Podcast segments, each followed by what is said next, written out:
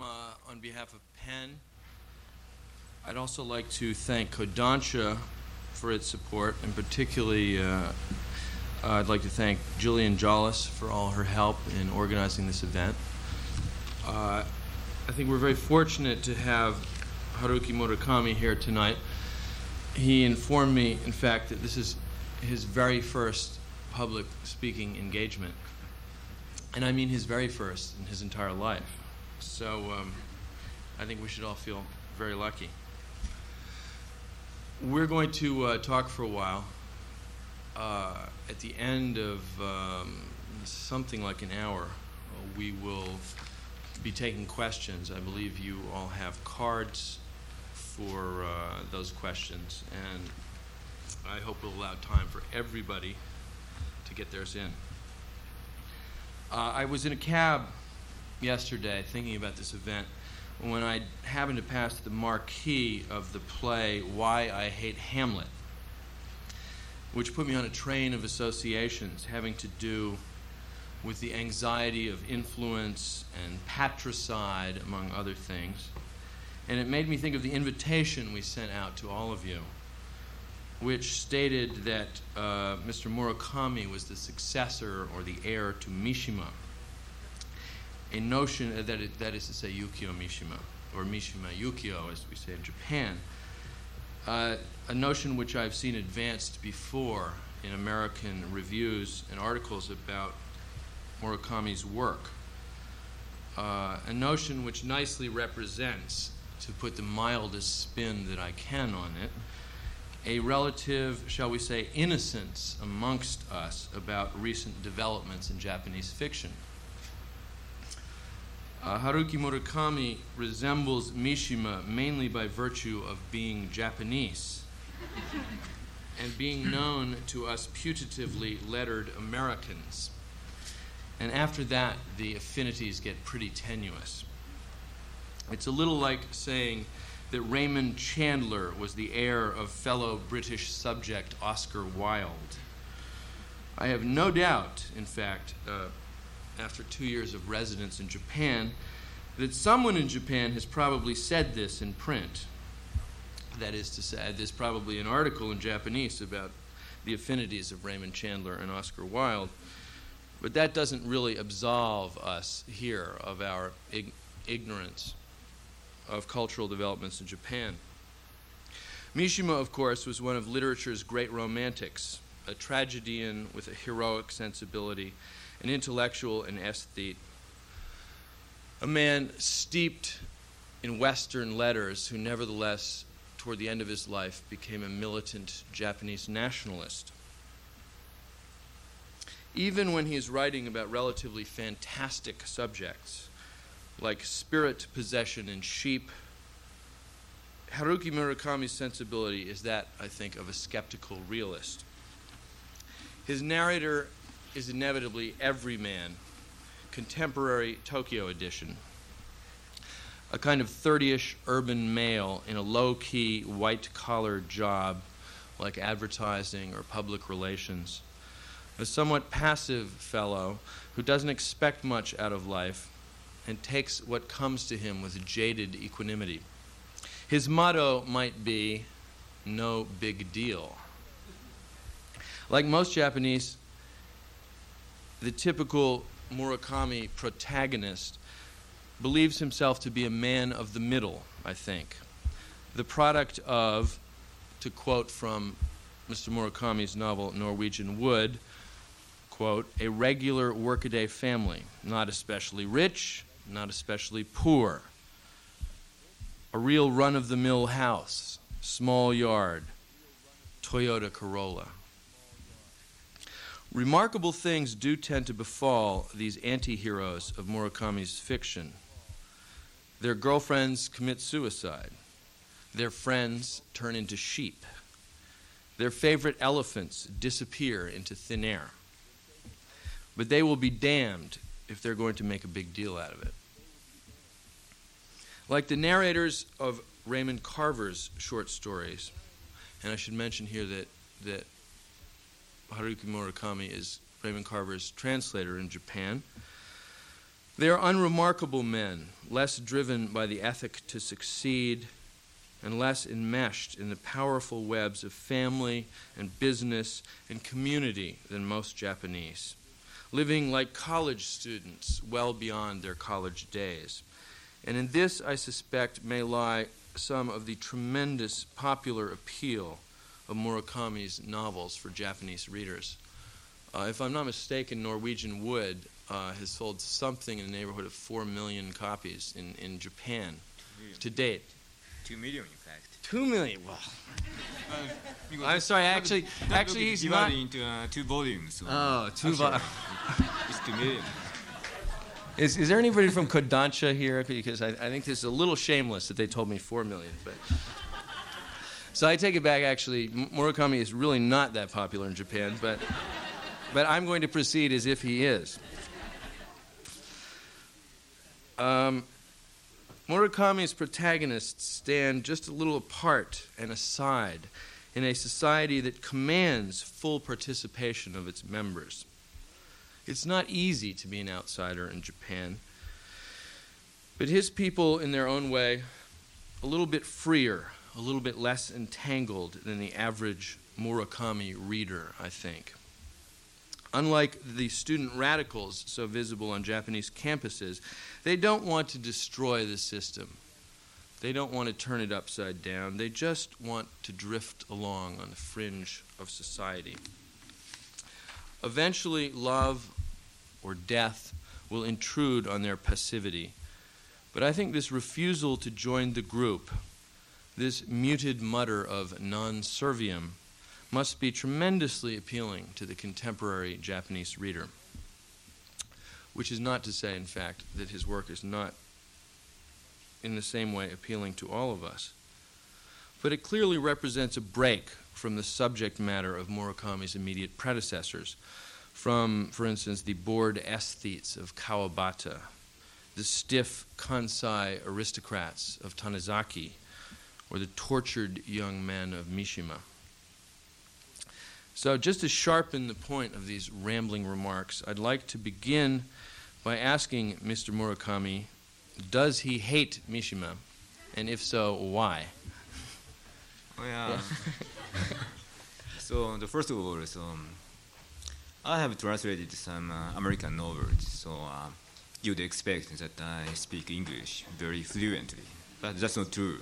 so so um, sometimes it takes time to find uh, proper words. So uh, yes, sometimes so Ms. Sakado would help me to find. I, I should mention, by the way, that uh, Atsumi Sakato uh, is standing by as our translator here. Although I'm not sure that Haruki will necessarily need her services, but, but we're very glad to have her here tonight. Yeah, so um, to be honest with you, so I have not read uh, Mishima's work so much, so many. So um, so I think I have to say I don't like him. so um, there are three great novels in Japan. So um, not so older than mine, but uh, just a little older. Um, Mishima and Abe and Oe, Hmm. uh, three of them. And I guess um, Abe is the most favorite novelist of mine, and uh, Mishima is the least favorite of mine. So, um, and I think I don't think uh, there is some resemblance between me and Mishima, Mr. Mishima. I don't know why. I don't know, but. Uh, I just don't like him. so um, I, I have to confess, I, I already knew the answer to this question because we, we had lunch a couple of years ago, and, and I, Yeah. I happened to mi- mention Mishima, and I, I, I, I saw that you got very upset. And I, I don't know if you remember that, but you said, I don't like him. So, so that was a rhetorical question. But yeah. I mean, do you think, do you think Haruki that Yeah. your, when when you began your career as a writer, do you feel that you were in any way in conscious revolt against older Japanese writers like Mishima? I mean, certainly uh, we're all familiar with the with the with the anxiety of influence and, and the notion of, of, of patricide among um, younger writers. Um, the father must be slayed in order to clear the ground for the for the sons. And I, I, I was wondering if you were conscious of, of rebelling, say, against um, an older generation of writers. Um, when I was a teenager, so I found myself that I didn't like uh, Japanese novels so much. So I made up my mind not to read Japanese novels. so uh, that's partly because uh, my parents are teachers and uh, they teach Japanese. So um, I'm one of those rebels. And I decided to read uh, Russian novels. so because they they hadn't read at all. So uh, mm, You you also majored in, in Greek drama, didn't you, at Waseda University? yeah, um, not especially uh, Greek drama, just drama and uh, movies. Mm. So um, Would, would- would you say that um, would you say that that foreign uh, and Occidental writers were more important to shaping your idea of what you wanted to write than than your Japanese predecessors? mm, so um, I was a teenager in 19 in the 1960s, and um, those times in those those days, uh, American culture is so strong, and um, I got a very uh, I was influenced by the American cultures, um, music or uh, TV shows or cars and clothes and everything. So um, it doesn't. It didn't mean that. Uh, it doesn't mean that uh, we worshipped American. It means that uh, we uh, loved those cultures. It was so um, shiny and bright. So sometimes it's so shiny and bright that uh, it sometimes seems unrealistic or just like a fairy tale. So um, we loved those fairy tales. And um, in those days, um, only the rich could buy the fairy tale. And uh, in those days, only America could afford it. So we um, participated in those fairy tales. So um, I was so impressed in those days. I was uh, 13 or 14, so uh, I was attracted by jazz or rock and roll. And um, I just loved it. yeah, so um, so that inflow, the cultural inflow from the states was so uh, massive and so strong that uh, it was sometimes impossible to avoid or ignore that if you had uh, eyes or ears. And um, I was a child. I was the only child, so uh, I was by myself in my rooms, and uh, I listened to the jazz, and uh, I watched. Uh, little syncopation I watch uh, American TV shows, and I read American novels. And I was born in I was I was in Kobe when I was a child. So it's a big port city, and uh, there are many used bookshops, and uh, I could find uh, those American paperbacks very cheaply and very easily. So it's just like a treasure chest to me. Hmm. Mm. And most of them are hard-boiled detective stories, um, science fictions, Chandra or Ed McBain or Carver or Spillane. Hmm. Now wait a minute. Carver did not. No, no, Chandra. Oh, Chandler. Chandra. I was going to say Carver Yeah. didn't exist in Didn't Japanese until, exist. until you translated it. Yeah. Okay. So um,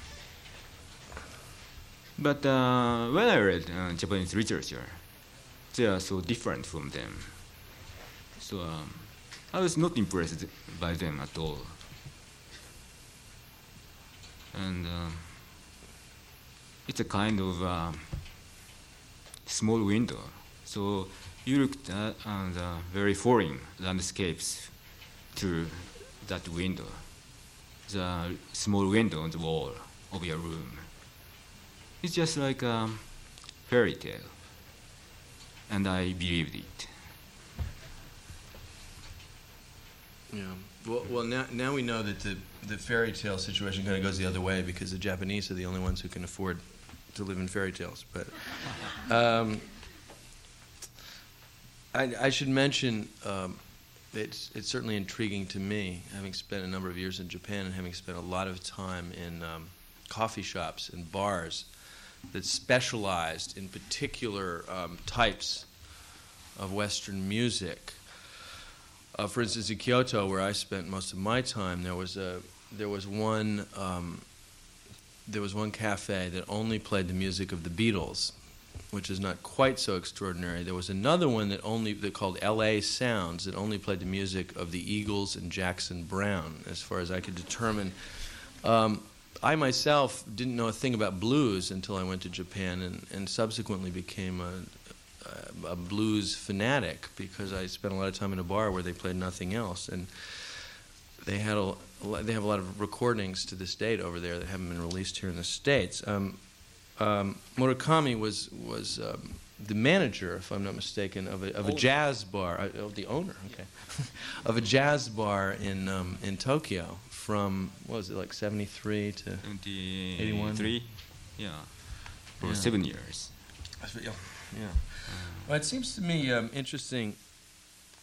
Um, uh, you, you may disagree with me in a moment, but I think that there are general characteristics that, that define a younger generation of Japanese writers. Uh, Haruki Murakami being perhaps the only one that, that many of us would be very familiar with. Um, but I'm thinking of the writers who were born after the war, really. Um, and I'm thinking of their international frame of reference, which you've started to talk about. It seems to me that you were quite unself conscious about Western culture, um, high culture and low culture, in a way that your predecessors are not.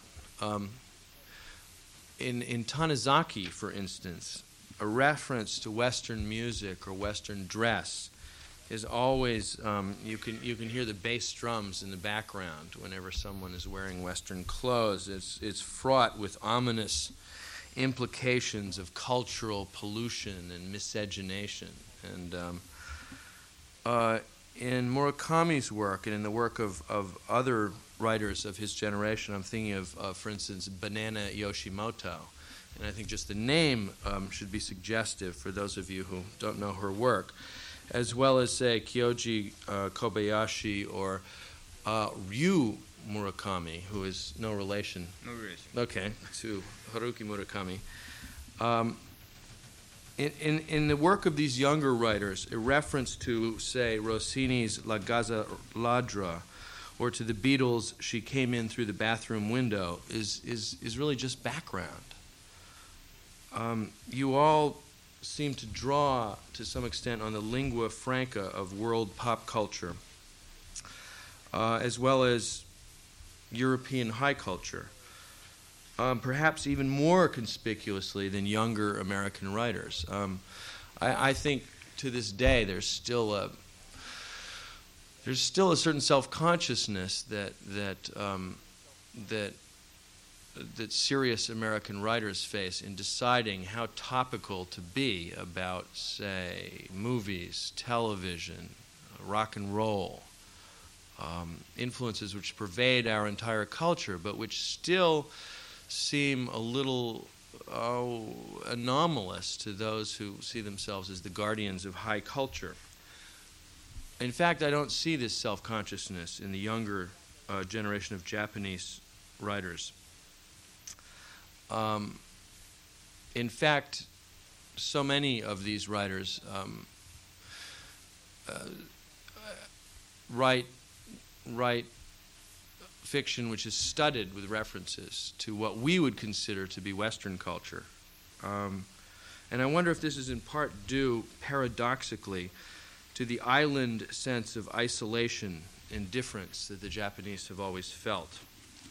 I sort of sense a poignant urge to roll over Buson and Basho and to crash through the cultural gap which separates Japan to some extent with, from the rest of the world with the weapons that are most ready to hand. Um, it seems to me that Madison Avenue and Hollywood and rock and roll have provided a kind of reservoir of, of, of, of cultural reference, um, uh, a sort of debased version of the Greek myths, if you will, um, which provides Japanese writers with, with a way to assert their the, the, the, scope of their concerns, to assert their, their presence on the international scene. Um, in Norwegian Wood, for instance, which is, is, is Murakami's um, beautiful and, and, and, very popular novel, um, I find besides the Beatles, uh, the title, of course, uh, references to Fitzgerald and Hemingway and Salinger and Chandler and half a dozen other Western writers and I only found one Japanese cultural reference in the whole book, which uh, was Osamu Dazai, something of a rebel himself. In The Wind Up Bird and Tuesday's Woman, a story that was published in the New Yorker a couple of years ago, um, your protagonist cooks spaghetti for breakfast. Oh, yes. Yeah, and he um, lunch every. And then he eats at McDonald's for lunch. Oh yeah. Yeah, mm-hmm. remember that? He listens to Verdi, mm-hmm. in the morning and Robert Plant a little later. Yeah. And he reads Len Deighton. It's too much. yeah. No, see, it keeps going. I can, I can go on forever. I'm, I'm, giving, I'm giving you all a break here. And he talks with his wife about T.S. Eliot. Mm-hmm. And, you know, it's really interesting that if you changed a couple of names in the story, yeah. the, the names of the neighbors are Japanese. But otherwise, the story, I think, could take place in New York uh-huh. or in San Francisco. Yeah. You know?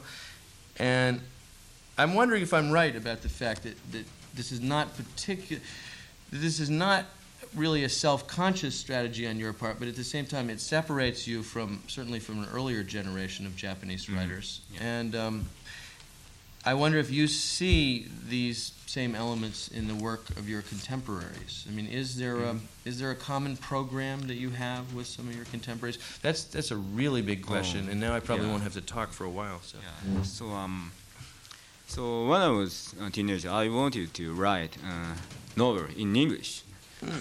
So it seemed to me it, it was easier to write than write in Japanese, because um,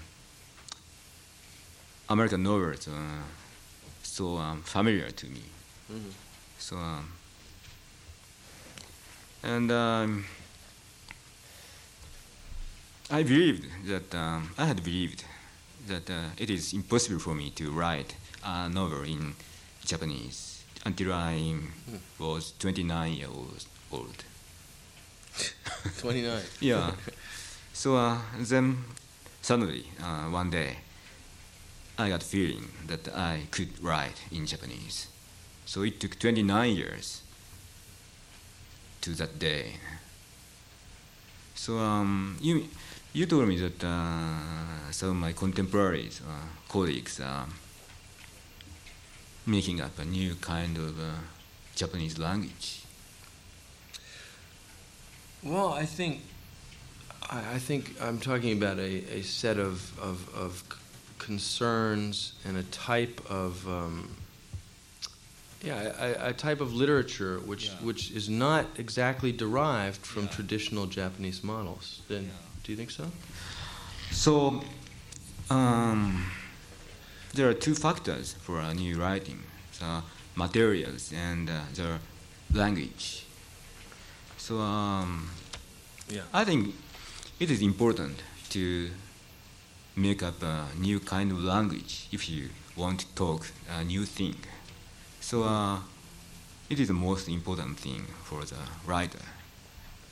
If you want to talk something new, if you find uh, some new kind of language of yourself, so um,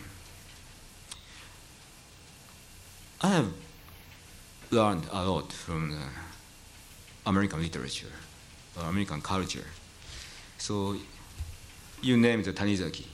So uh, he was also a translator. He, he translated some English books into uh, Japanese. So uh, he knew very well from the from the uh, of English. But uh, I think he didn't learn from uh, English at all. No, I don't think so. Yeah, so uh, mm, he wrote about in some article that uh, Japanese language is completely different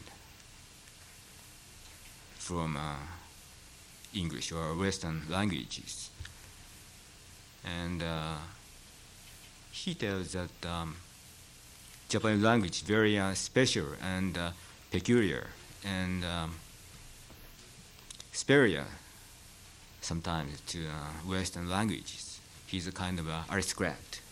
As I told, as you told me, and um, there is a big gap between them.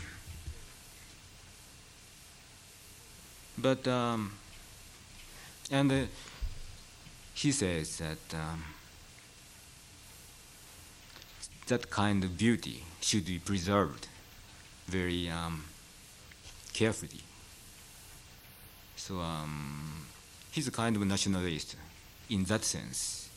Yeah. He's a very uh, prominent novelist and uh, great man, but uh, I don't agree with him. So, uh, because there is no uh, superiority of one language to other languages, it's not true. It's not right. And But certainly, not only in Japanese literature, Tanizaki's remark about the superiority of the Japanese language is not such an unusual remark. In fact, in, in, uh, if, if, if you will allow me, it seems to me that um, the Japanese cultural debate is, is, is, is, is fairly obsessed with the notion of the, the, the uniqueness of Japan. Uh, whether pro or con, um, uh, you know, a, a great deal of learned um, thought and discussion in Japan goes into the question of is there something unique about the Japanese character, the Japanese language, for that matter, the Japanese bloodline, that um, is incompre- incomprehensible slash superior slash um, unique, and certainly it's by no means a minority, I think, of people in Japan who feel that there is something special about the Japanese character that, that simply doesn't compute um, among other people, um, uh, that does not cross um, the you know the translation barrier, um, and and this is often informed by a kind of cultural imperialism, the sense that you know, Japan is, is a special place. Um, one of the characteristics, it seems to me, of, of, your, of your work and, and, uh, and of some of, of, of your contemporaries is, is, is a kind of rejection of this notion. Um, you mentioned language, the distinction between language and subject matter, and that's, that's very important. Um, I cannot read these writers in, in their original language, I'm sorry to say. On the other hand, it seems to me at this point uh, that that I am fortunate enough as a reader to read uh, your work um, and to feel a certain affinity with with with with your writing that I also feel for writers from other countries. Um, like Martin Amis uh, in England, like Andrea De Carlo in, in Italy. Um, and it does seem to me that um, oddly enough, we do have a fairly common frame of reference.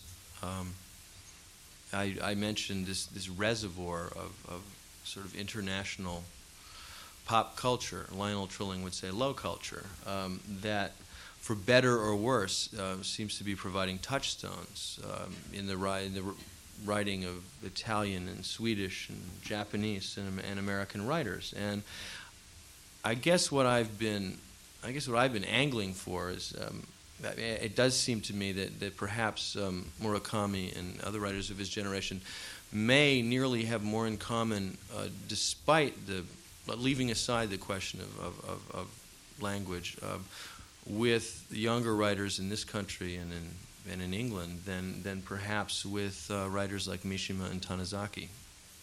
Yeah, I think um, um, many of Japanese people think that uh, Japanese language is so unique and special that uh, any foreigner could not grip its essence, its beauty, or its subtleness. And uh, if some foreigners claims that he grips that essence, so um, nobody would believe that. they would think that uh, he, that foreigner, um, just holds a surface, not its essence. So um, they would think that way, because um, Japan is a very uh, one race country. It's a very homogeneous country. So uh, they have not been occupied by other countries except uh, for several years after the World War And um, their culture was not uh, threatened, has been not been threatened by other um, cultures.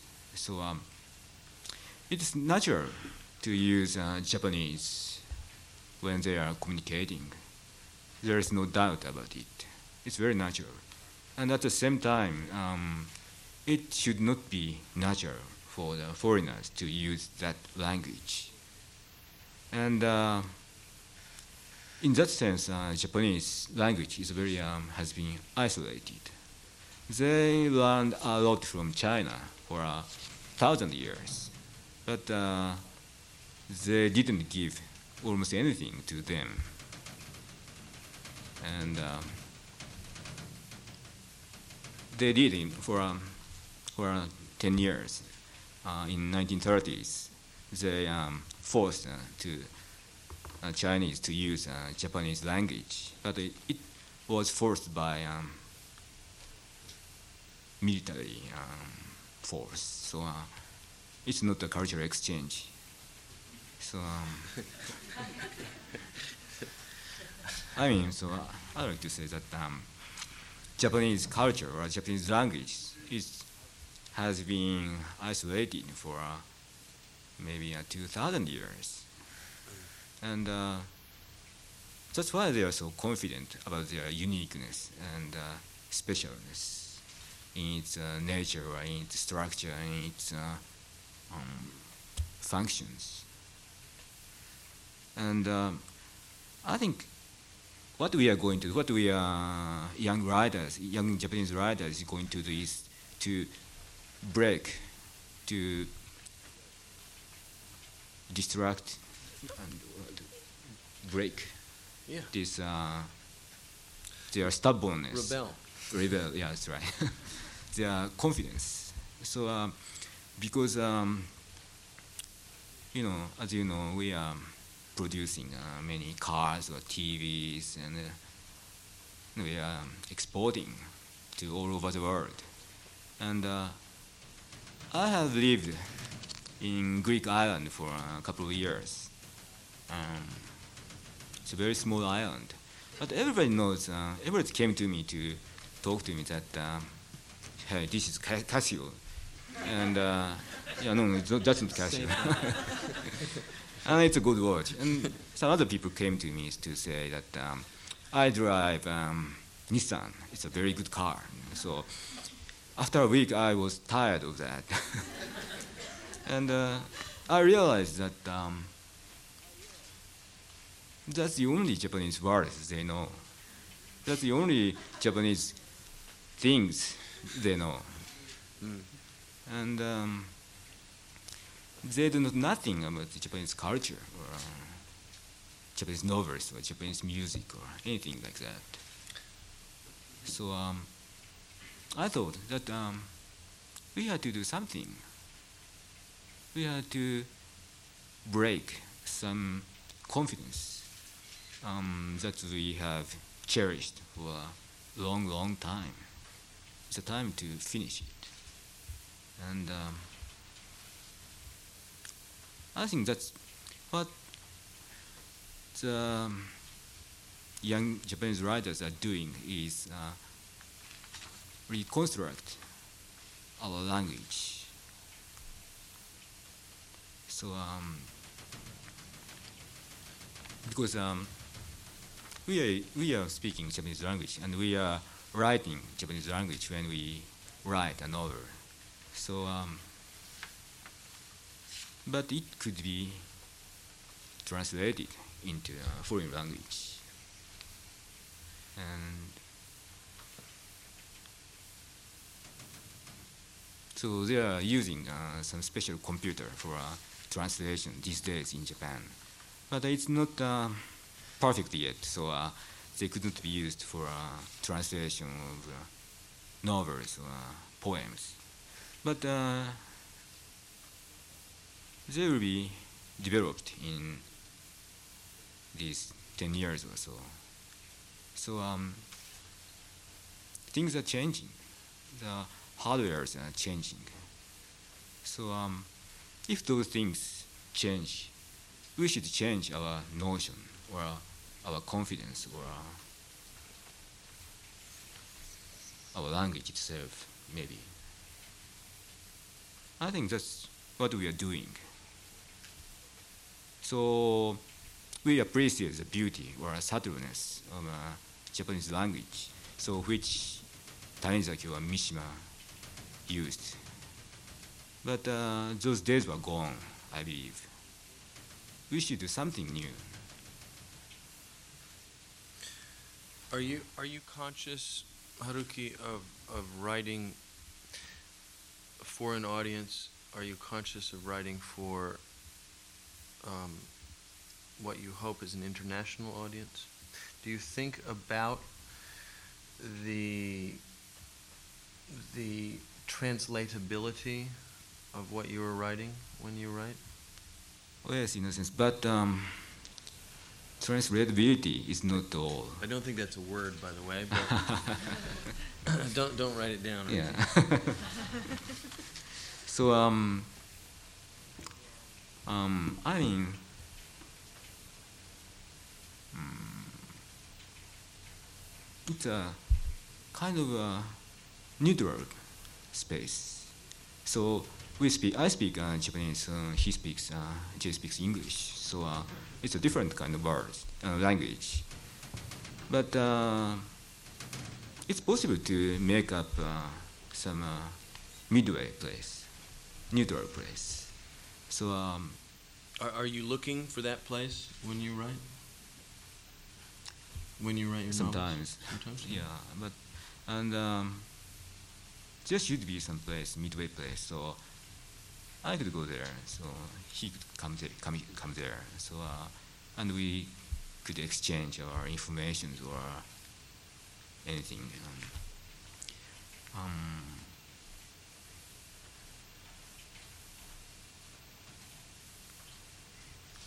but um, you know, um, the subtleness or uh, uniqueness or beauty of traditional Japanese language um, mostly um, it's impossible to translate very faithfully, perfectly. So um, it has been a frustration. So what we are writing, what we are telling is not be, it's not impossible. It's impossible to be translated. So. Uh, but uh, as he, as he, as he said that uh, my book, my stories um, have been translated into English, and uh, it's very faithful translation, I believe. And uh, American readers, well, foreign readers, can read as very uh, as natural prose, right? Yeah, no, I've I've read three of of, of your novels, and um, they're they're surprisingly. Uh, is Alfred Birnbaum translated most of these these books? Uh, they're they're surprisingly colloquial and um, um, transparent in in their in their English. That is that is to say, um, they they they seem um, for many pages at a time as if they might have been written in English. Um, that is not to say that we might not be losing some of the subtleties of your of your style in Japanese. Um, uh, since I since I don't read Japanese really, um, I'm um, I'm always curious about the uh, and I'm always very hesitant to make comments about about Japanese writers as, as stylists, uh, and I'm very curious to know if if there's still um, if there still exists uh, in writers of your generation a sense of masculine and feminine Japanese mm-hmm. of, of the manyoshu or the masculine uh, tradition versus um, um, a kind of a feminine Japanese um, that is that we would know that we would um, know best in, as, as the language of Genji, the tale of Genji, for instance, or a, um, a feminine literary language. Um, do, do, you find that this distinction still exists? Is this one of the things that you are um, rebelling against? Um, as, as no, it's difficult. it's very difficult because uh, uh, in Japan, so we uh, we speak in uh, different ways between women and men. So uh, that's what Tanizaki claims uh, as a superiority of the Japanese language. Because uh, so, for instance, so uh, in English, you have to write um, he says or she says, but uh, in Japanese it's not necessary because uh, um, if you speak something, so you could tell so the narrator is a woman or a man. So it is not necessary to write he says or she said, he said or she said. And Tanizaki claims that's a superiority. I don't think so. it's absurd. and uh, but yeah, it still exists uh, in a conversation in Japan. Mm. It's a yeah kind of sexual harassment or something like that.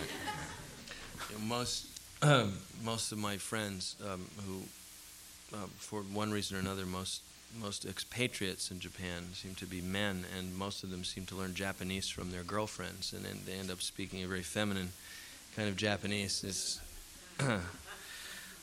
um, I was interested in, in asking you before we run out of time about some specific uh, questions of, of, of influence.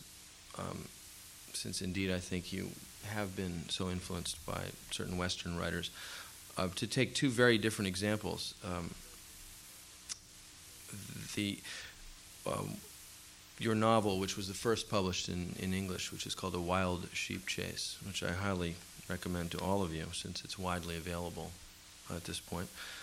Um, it strikes me as a kind of it's, it's a kind of postmodern anti-thriller if those terms aren't all mutually exclusive and collapsing in incomprehensibility um, it's it's a novel that seems to me to be playing with some of the conventions of, of detective fiction for instance and and um, I, I was wondering how consciously you were playing with those conventions in in that book. I, I, I, notice I notice again and again in your work um, the recurrence of of certain uh, genre writers, uh, at least references to them like Len Deighton, Ray, Raymond Chandler, Dashiell Hammett. Um, you really you really liked those those yes, writers. Yeah. so uh, as I said before, so I have read many uh, detective stories when I was a teenager, and I was addicted to those books. They were so great, and uh, Raymond Chandler is my hero in the 1960s.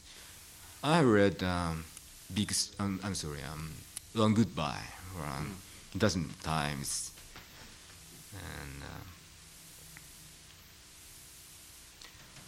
Yeah, I was influenced a lot from those books because I was impressed that by the fact that the protagonist of their stories um, very independent and living by themselves and um,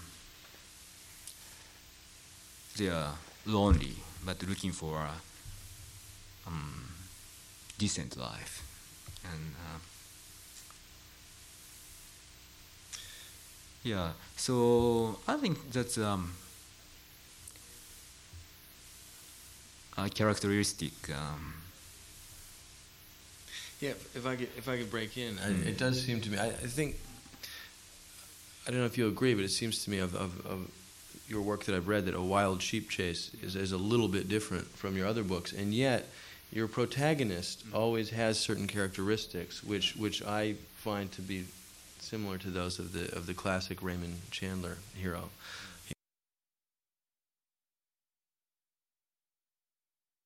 And um, he has to.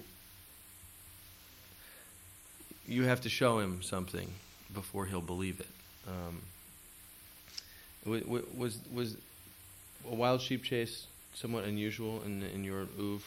Um, is that a was that a conscious departure for you? That book. Hmm. I don't think that's a conscious departure. It's um. This is a book in which a, a man goes looking for a, a, a, sheep. By the way, a, very mysterious sheep. Yeah. That, um, the, the, the, the sheep is the kind of missing person that, that informs the, the yeah. plot of the book.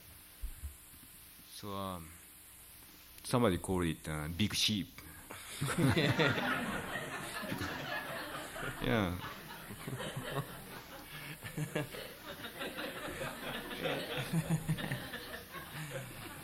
but um, mm, I don't. I don't think that the book is unusual, uh, special work of mine.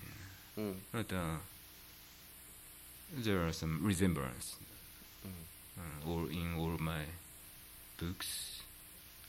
Um, but yeah, I think Sheep Chase is a very uh, Chandler-like story, a novel of mine. Yeah, I think so too. Well, let me ask you about a very different um, um, writer with the same initials. Um, uh, my one of my favorite writers and, and, one of my mentors, for that matter, uh, Raymond Carver. Um, I mentioned a story earlier called "The Wind-Up Bird and Tuesday's Woman," and this story opens with um, with a with the protagonist uh, again thirty-ish. Uh, he's he's unemployed in this case, although he used to be a um, a legal aid, I guess, or um, he's um, ironing yeah. and cooking spaghetti um, and listening to Verdi on the radio when the phone rings. A stranger calls him on the phone. Now, in outline, um, a- a- as in fact on the page, in translation at least, I read the first three paragraphs of this story and I was floored. I just thought it sounds like the opening of a Carver story. Um, like, for instance, this, um, put yourself in my shoes, to take one example where a fairly typical Carver anti-hero is, is vacuuming, um, trying to get the cat hairs out of the sofa when the phone rings, um, or he's um, doing the laundry when the doorbell rings and it's some ominous character at the door. Um, the, in, in, fact, there seems to me to be, uh, without, without suggesting any direct kind of influences, there seemed to me to be uh, quite a number of affinities. And I kept imagining how, by changing a few words, I might actually make this story into a Raymond Carver story. Um, are you conscious of, of, of learning from Carver's work, or do you think that there was uh, a sort of shared sensibility that drew you to his work when you when you first read it? Um, you uh, talking about the story? The, Well, when a bird? I'm talking about in general. Um, In my, general. my, my, evi- Yeah. my evidence is that story. Yeah, I have Yeah. I have learned a lot from Mr. Carver. So um, mm, so uh, I didn't notice that that the, those resemblance to his uh, story. Put your sh- put your Well, it's, Mm. I, I just bring that one up in particular. For those of you who know Carver's work, I, I think you can imagine the, the scenario. You know, a, a nameless guy is sort of is sort of schlumping around the house. Um, uh, he's between jobs. You know, he's sort of fearful of intrusions from the outside world, and suddenly there it is, an intrusion from the outside world, and it proves to be very mysterious and unsettling. In fact, in, in, in your story, um, an anonymous woman calls and, and engages him in some very ambiguous conversation, leading to a kind of strange sexual uh, exchange. Um, it, it, it, it simply did remind me of, of, of a Carver story. But uh, but uh, ironing the shirt or cooking the spaghetti is what I'm doing every day. so that's an unusual thing to write. And uh, somebody calls me every day. So Did, do, do you get do you get phone calls from, from women asking you about your sexual fantasies a lot? no, not every day. yeah, but uh, yeah, I know that story. I have translated that story. So Yeah, uh, he's vacuuming the room and Yeah, uh, somebody calls. No. Yeah, it's a very good story. That's yeah, it is. Yeah. But, but it seems to me kind of an archetypal Carver story. Sometimes it's the doorbell that rings. Yeah, they look alike. Yeah, yeah. Huh. And sometimes, you know, sometimes he's just peeking out from behind the, the window, afraid of who might intrude on his domestic um, squalor. But Mm. um, but I couldn't help I couldn't help thinking of this, particularly knowing your your relation to to his work as a translator. Mm. Um. Mm. I've translated um, most of Raymond Carver's stories.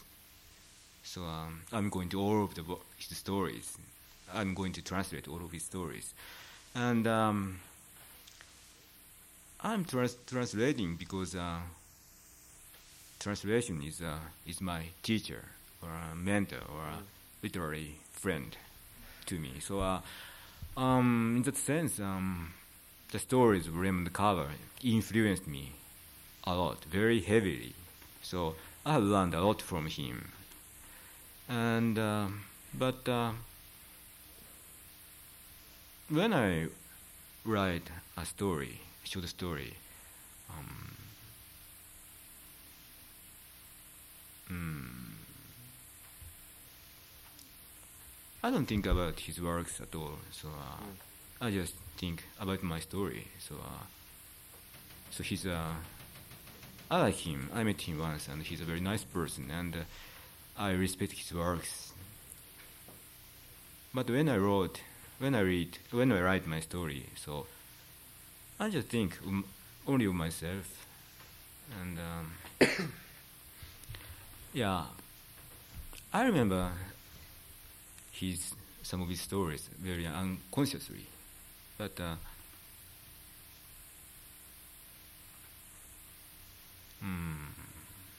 I, I think that's the best way to remember uh, other writers' works as a writer. Um, I, I think that I, I've been talking a lot about about Western influences in, in, in your work. Um, one of the points of this evening, it seems to me, is to reverse the flow a little. Uh, Japanese writers uh, clearly are very aware of, of what we are doing on this side of the Pacific and um, very well informed about American fiction, um, about American culture. Uh, it seems to me only recently that that balance of trade has has begun to be um, reversed Um, that is to say, we are we're terribly ignorant in this country of Japanese culture, of Japanese literature, uh, and in fact, um, it is, I think, far more accessible than than we might imagine. Uh, unless Haruki, you have some um, further thoughts here, I thought that I might take the um, the cards, um, which which presumably have your questions on them, and um, and we'll yeah scribble your final questions and pass them along up here. Are, are you Haruki? Are you um, are you conscious of a sort of uh, trade imbalance between Japanese culture and, and, and, American culture as opposed to um, uh, the real sort of manufacturing and goods trades ba- trade balance? うん、あのトレードカルチャーとその文化カルチャーの、うんうん。うん。文化的な収支の関係っていうのを意識的に考えていらっしゃるかうん、そのまま通称の貿易収支っていうのはインバランスですよね、文化的にもその考えていらっしゃる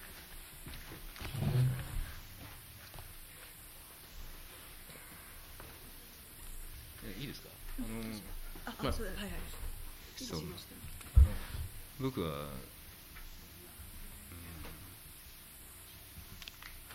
そのだからその不公平不平等というのはあの非常に今いろんな問題を作り出しているし、えー、我々の結局日本人というもののプライドの問題プラ自分に誇りを持てるかどうかという問題になってくると思う。のね。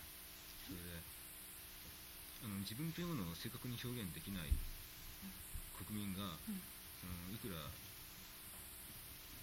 物質的に成功を収めてもそれは自分にはプライ誇りを持てない自分を表現できないということは、自分に誇りを持てないということと同じだと思う。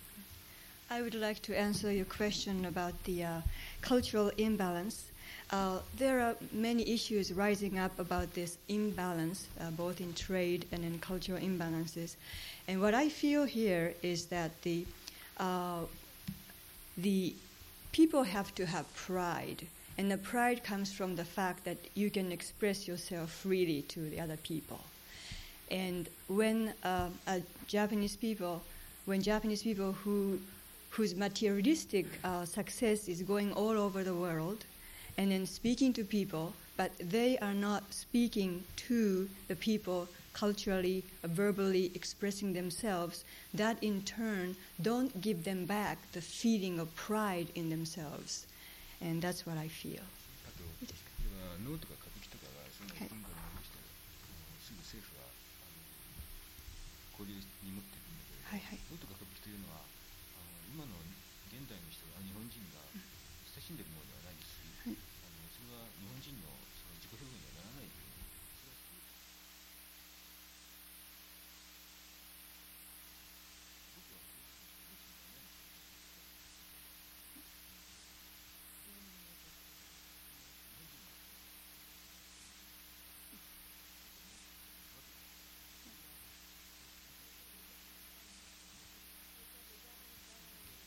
For example, Japanese government and different uh, various organizations are very uh, active in pro- uh, having programs of exchange of um, introducing Japanese kabuki and Noh to the rest of the world. But the uh, this is the kabuki and Noh, even though they are very excellent form of art and tradition, it belongs to the past, and uh, in spite of its excellency, it is really not talking to the contemporary Japanese people. And I find myself Noh and kabuki very boring. And ordinary Japanese people find it very boring. And I, I don't blame uh, Westerners find it boring either. And so what we are trying to do as contemporary writers is to try to break through this kind of a, a gap so that we can talk to the rest of the world with our own words, words. Well, this this leads naturally into this question. There are very good questions here, by the way, and we'll try to get to all of them. Um, exporting Japanese culture sounds like a good idea, but if all you have is references to McDonald's and Verdi, why bother? what do you intend to export that is indeed Japanese? True. It is true. yeah, I, I admit it. Mm. so, uh, but the, I think you have to understand that uh, I wrote those books um, five or six years ago, and I have changed since then. So, um, Yeah. I don't use those things these days, not so much. So, um, it happened since I went out from Japan, and. Uh, when you are abroad, so um, you are thinking about Japan so um, strongly than you are inside. so um, I gave up Verity or uh, Robert Plant these days. so you're right. Another question: Are your are your characters typical of real Japanese? That is to say, are the Western cultural icons that you use as common and as influential on the average Japanese person as they are on your on your characters?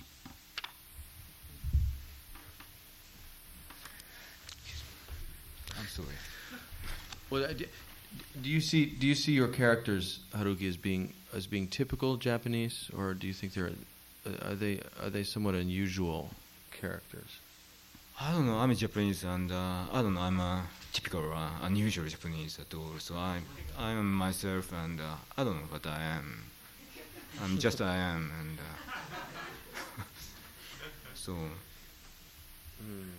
it's it's not me. So who decides that? So um, I don't know. My the character of my stories are typical or uh, unusual Japanese, and uh, I don't think that's the matter. It's just a story. Yeah. Although Japan is the only country I know in which people will actually ask you questions like, "What time does the typical American wake up in the morning?" Um, a, a question which is absurd in America, but not necessarily in Japan. Um, I some of these questions are reminding me of, of questions that I that I wanted to ask myself. Since you mentioned it a moment ago, do you think that that being an expatriate to some extent has has shaped your work, your sensibility, your idea of being Japanese? Yes, um, I'm Japanese and um, I'm writing stories and novels in Japanese, and um, I've been I have been writing about uh, Japanese people and uh, about Japanese society. So um, I have been abroad for um, three or four years, but um, I have never written about uh, foreign people or foreign countries. So um, it doesn't mean that I'm a nationalist. I'm a kind of expatriate. But um, what I'm interested in is Japan. So what is Japan? What is the Japanese people? So um, and I think that is a very uh, interesting and uh, exciting material to describe. So Japanese society is very uh, alive and uh, very um, exciting. So if you're a writer, you'd find that uh, that is a very uh, interesting material. But uh, I think at this point, I'd better leave Japan. So uh, because as, as a writer, as a writer, I mean, I could see that country from outside m- more clearly. Um, so uh, many uh, foreigners um, who look Japan from outside um, haunted by uh, some uh, preconception, very stereotype preconception. So that same thing would happen to uh, Japanese who are living inside Japan. Um, and they are also um, as well uh, haunted by uh, stereotype preconception as a Japanese. So it's dangerous as well. So um, as a writer, as a creator, outside of Japan. It's very important to me. Another question. You mentioned that Raymond Chandler's stories are about independent men living by themselves. Was this especially curious or strange to you as a young man growing up in Japan where people are all more related and tied to each other and bound by tradition? Hmm. And did this seem really strange, th- this Raymond Chandler kind of man? Yeah, so uh, as you know, so Japan is a very uh, group conscious uh, country, society. And um, so to be independent is very hard. So uh, I'm a self employed uh, writer. And um, I've experienced a very bad time in Japan. So, for instance, uh, when I look for uh, some apartment in Tokyo, so uh, real estate people don't trust me because uh, I don't belong to any any company or anywhere. So um, it is sometimes so hard to live um, on my own. But um, mm, people, especially young people, um, would like to be uh, more independent by their own. But uh, it is very difficult. And uh, they are suffering from some frustration. So um, I think that's one reason that the young readers are supporting my book. Okay, well then this leads naturally to this question: What do older and more traditional Japanese critics and readers think of your work? Um, are you are you controversial among um, older guardians of the culture? Oh, it's simple. They don't like me. Ah, okay. oh, good. I'm glad things Yeah, are you this, know that. glad things are the same in Japan. Uh, okay, we get that. So you you said that uh, old gatekeeper. Cake, ah, yes. So it, Yeah. that's my term for um, certain guardians of the culture who Yeah. want to keep out things that are new. There are Is, just, is, is there a is there a kind of generational struggle in, in, in Japanese letters? Oh yeah, of Mm. course. Um, yeah, the old gatekeepers. Uh, they're just like uh, leaders of Communist Party of uh, East Europe. so um, they don't know anything. So uh, something uh, going to fall down, but uh, Hmm. they wouldn't trust that. Well, yeah. Well, it it makes sense. In in Japan, in Japan, um, when I went, I, when you want to learn a, a traditional discipline, whether it's karate or ikebana, flower arranging, or or or painting for that matter, um, when I tried to apprentice myself to a to a karate um, teacher, at one point he had me sweep the parking lot for two weeks before he would allow me to uh, put on the karate gi and and exercise with the rest of the class. A friend of mine who studied cabinetry in Japan had to spend six weeks learning how to sharpen chisels. Um, he, wore, he wore down many chisels in this process before he was allowed to touch any wood. Um, I would imagine that in Japanese literature there would there would be a, a certain resentment against your your um, your popularity and your your refusal to acknowledge certain traditions uh, in Japanese literature. So you so are you are you an object of attack in the To atta- attack them? no did, did, they, did they attack you in the Japanese Ah, press? yes. Yeah. うん、あのいいですか少しあのねあの 日本のねその分断というのは Uh, Japanese literary world has a very strong sense of hierarchy, and you have to go from the bottom gradually up. And once you are on the top, you are the judge of the other uh, writer, writers, and they are the judges for the uh, o- o- you know, various types of awards, and uh, they read each other's works and then give each other awards, but they don't really care the young upcoming writers what they're doing, and uh, they regard the uh, the Japanese uh, readers' uh, quality is de- uh, degrading, uh, degenerating. And uh, I believe that is a, a fallacy, but uh, that's what they believe. And uh, young writers tend to uh, be anti establishment.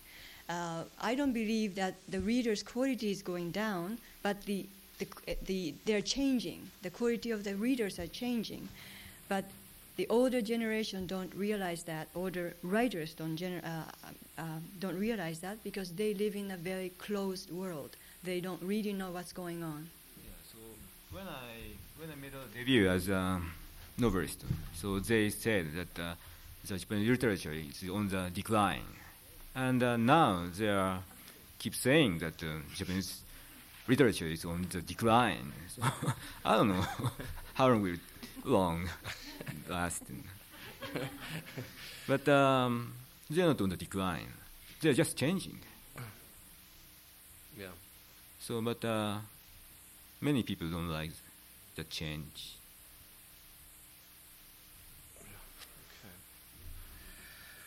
Um, uh, to to go a little further in this area of, of Japanese tradition and, and, and newer developments, uh, this question is My understanding of Japanese culture is that it has a great foundation in the natural world.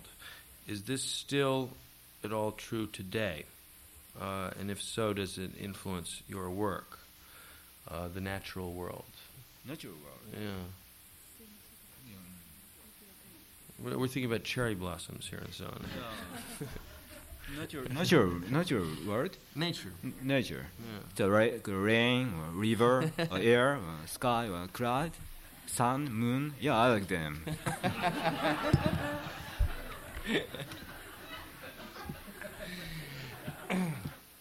Okay, this is a question that I've always wanted to answer. The answer to, rather. D- do ears have a special significance in your work? are, you, are you obsessed Yeah. with ears? Yeah. Yeah, I like ears. Yeah. Yeah.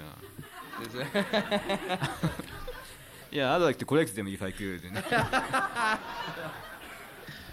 it's been done. yeah. Yeah. there, there, there, there's a lot of reference to particularly uh, feminine ears in, in Haruki's work. Yeah. um, uh, backtracking a little bit, how about animals? Why, um, we have a question here. Why do many of your stories focus on animals? Why animals? Mm. I like animals. Uh, I like zoos. I like cats. I like dogs. Uh,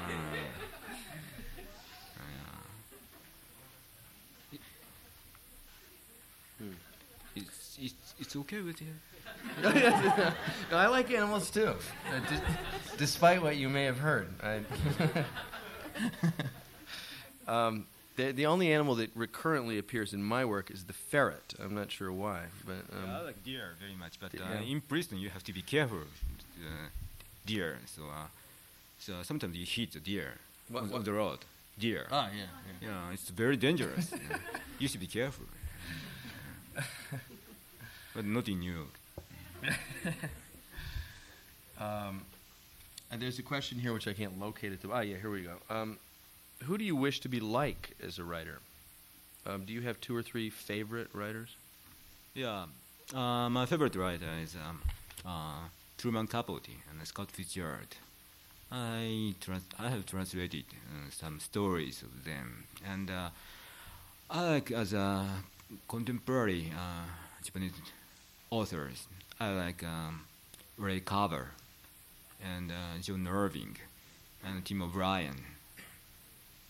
Um, I have translated um, two sto- two novels of Tim O'Brien and uh, John Setting Free the Bear, and all the works of Raymond Carver. I like them very much, and um, I was um, influenced by them very heavily.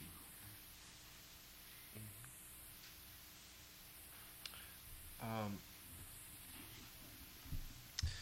Uh, I'm sorry. I like uh, Marquez and Puig, Manuel Puig. I love Manuel Puig very much, but he was dead, Mm. died. Mm. the, the, one of the questions here, which I was just groping for, re- uh, referred to the recurrence of, of references to the Great Gatsby in Norwegian Wood. Uh, would- Yeah. would- is, is Gatsby your favorite book? Yes, that's uh, my um, the most favorite book.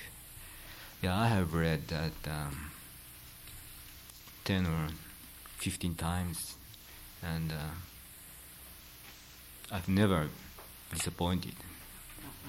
Not a time. I'd like to translate that book uh, someday. So um, when I am 60 year old, it's too early for me. it's very difficult to translate. So uh, the most difficult part is uh, beginning. It's very difficult to translate. I have tried several times, but uh, no, I didn't. I couldn't. Do you think that your um, Do you think that your writing is having a, an influence on the Japanese language?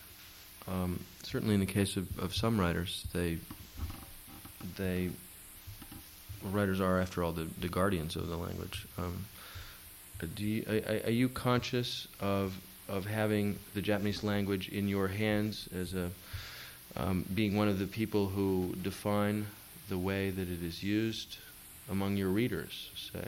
Um, yeah. I mean, do do you think do you think that your use of Japanese Yeah. of the- of the language is, Yeah. is influential? Yeah, I guess so. Yeah. Yeah, so um, because uh, um, I only uh, use a very uh, simple, easy word, no frills, no uh, roundabout. So um, people are very easily influenced by that kind of things, simplicity, easiness. But uh, I think simplicity is the most difficult thing. So. Um, so in that sense, I respect Raymond Carver. His prose is very simple, Mhm. very straightforward, no frills, and uh, he's very honest and very serious. So um, Do you have uh, do you have a critical term like minimalism um, in Japan? Um, uh, quite a bit is made here of Raymond Carver and other writers representing minimalism, uh, a simplification, a Ah. reduction of but the uh, language. I think uh, simplification and uh, minimalism is a different thing. So uh, I like um, Raymond Carver. I like uh, Tobias Wolff, Mm. or I like uh, um, of course jazz works. But uh, um, I don't know what it mean by uh, minimalism. I just uh, I just love a good writing, good simple writing. That's a different thing from uh, minimalism, so called. How do you think? Well, I think I think certainly one of the one of the things that occurs to me is as you're talking is that um, the, the sense I have of your work as being very translatable or surviving um, the terrible voyage from Japanese into English so well. Um, perhaps has to do with, with your your desire for simplicity Yeah. uh, for directness. Um, certainly, for instance, when I think of, of Japanese readers um, reading Finnegans Wake, I, I, I can't quite imagine what, what, what gets through. Um, that was translated into Japanese. I know. Have you read it in Japanese? no, not at all. Um, and I wonder, I wonder, in fact, if you know, if, if, if one of the benefits of, of, of a, a simple and direct approach to, to language, um, certainly Carver, to some extent, I think, was influenced in this by Hemingway. yeah. Um, i- i- isn't the degree to which um, finally we do have um, more of a world community of letters. Um, you have suggested that you are conscious of, of foreign readers as well as your Japanese readers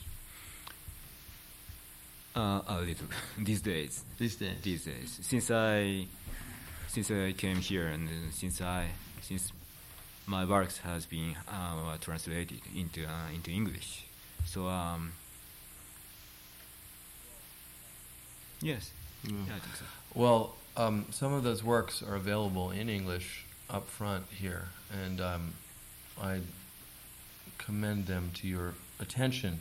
And I thank you very much on behalf of PEN for uh, for coming tonight, and um, and I would like to especially thank Mr. Murakami for making his first public appearance in America or anywhere else.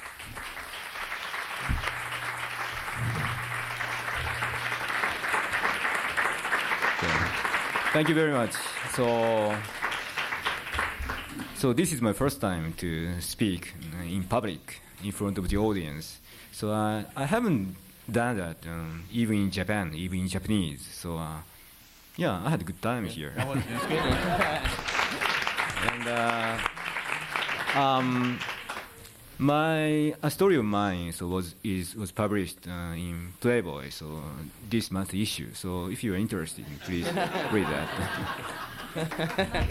yeah Yes. Now, now I can tell my girlfriend I have, I have to buy it.